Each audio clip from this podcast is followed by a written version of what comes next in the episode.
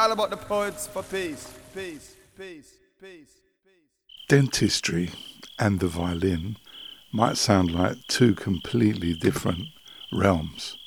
But back in the day, in Cyprus, many people who played the violin also dabbled in a bit of dentistry. This was long before people, got qualifications and went to study dentistry during British colonial rule, where basically anyone who had a pair of pliers and possibly a violin could be a dentist. One of the most famous violinists to ever come out of Cyprus is a man called Bibis, Yannis Bibis.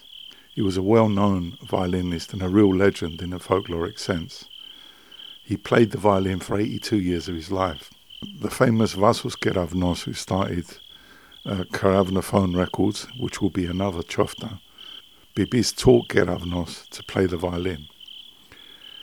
But it is a bit of an unusual connection, playing the violin and dentistry, but it seems that it was a good way back in the day of soothing the patients from the painful experiences that they had to endure at the hands of, how can we say, amateur dentists? You got it right. A pair of pliers and a violin certainly corrected those two problems. Of course, after the 1950s and 60s, particularly when Cyprus became independent, there was different standards set, and you couldn't just be whatever you wanted to be just by declaring it.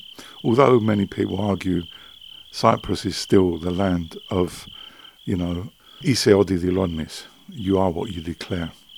I'm not quite sure about that totally, but I can understand it. Bibis was a very interesting character who was born in the village of Argagi in 1889. And he was orphaned at the age of 8 and played the violin at village weddings and feasts from about 1912 when he was 20 years old. He played the violin for 82 years of his life. Was one of those people who combined it with dentistry. He performed at over 1,500 weddings, fandasu plumisha, and other social events. And in 1991, he entered the Guinness Book of Records when he turned 100 as the world's most durable musician. And he was honoured for his contribution to folk music in Cyprus and in Greece.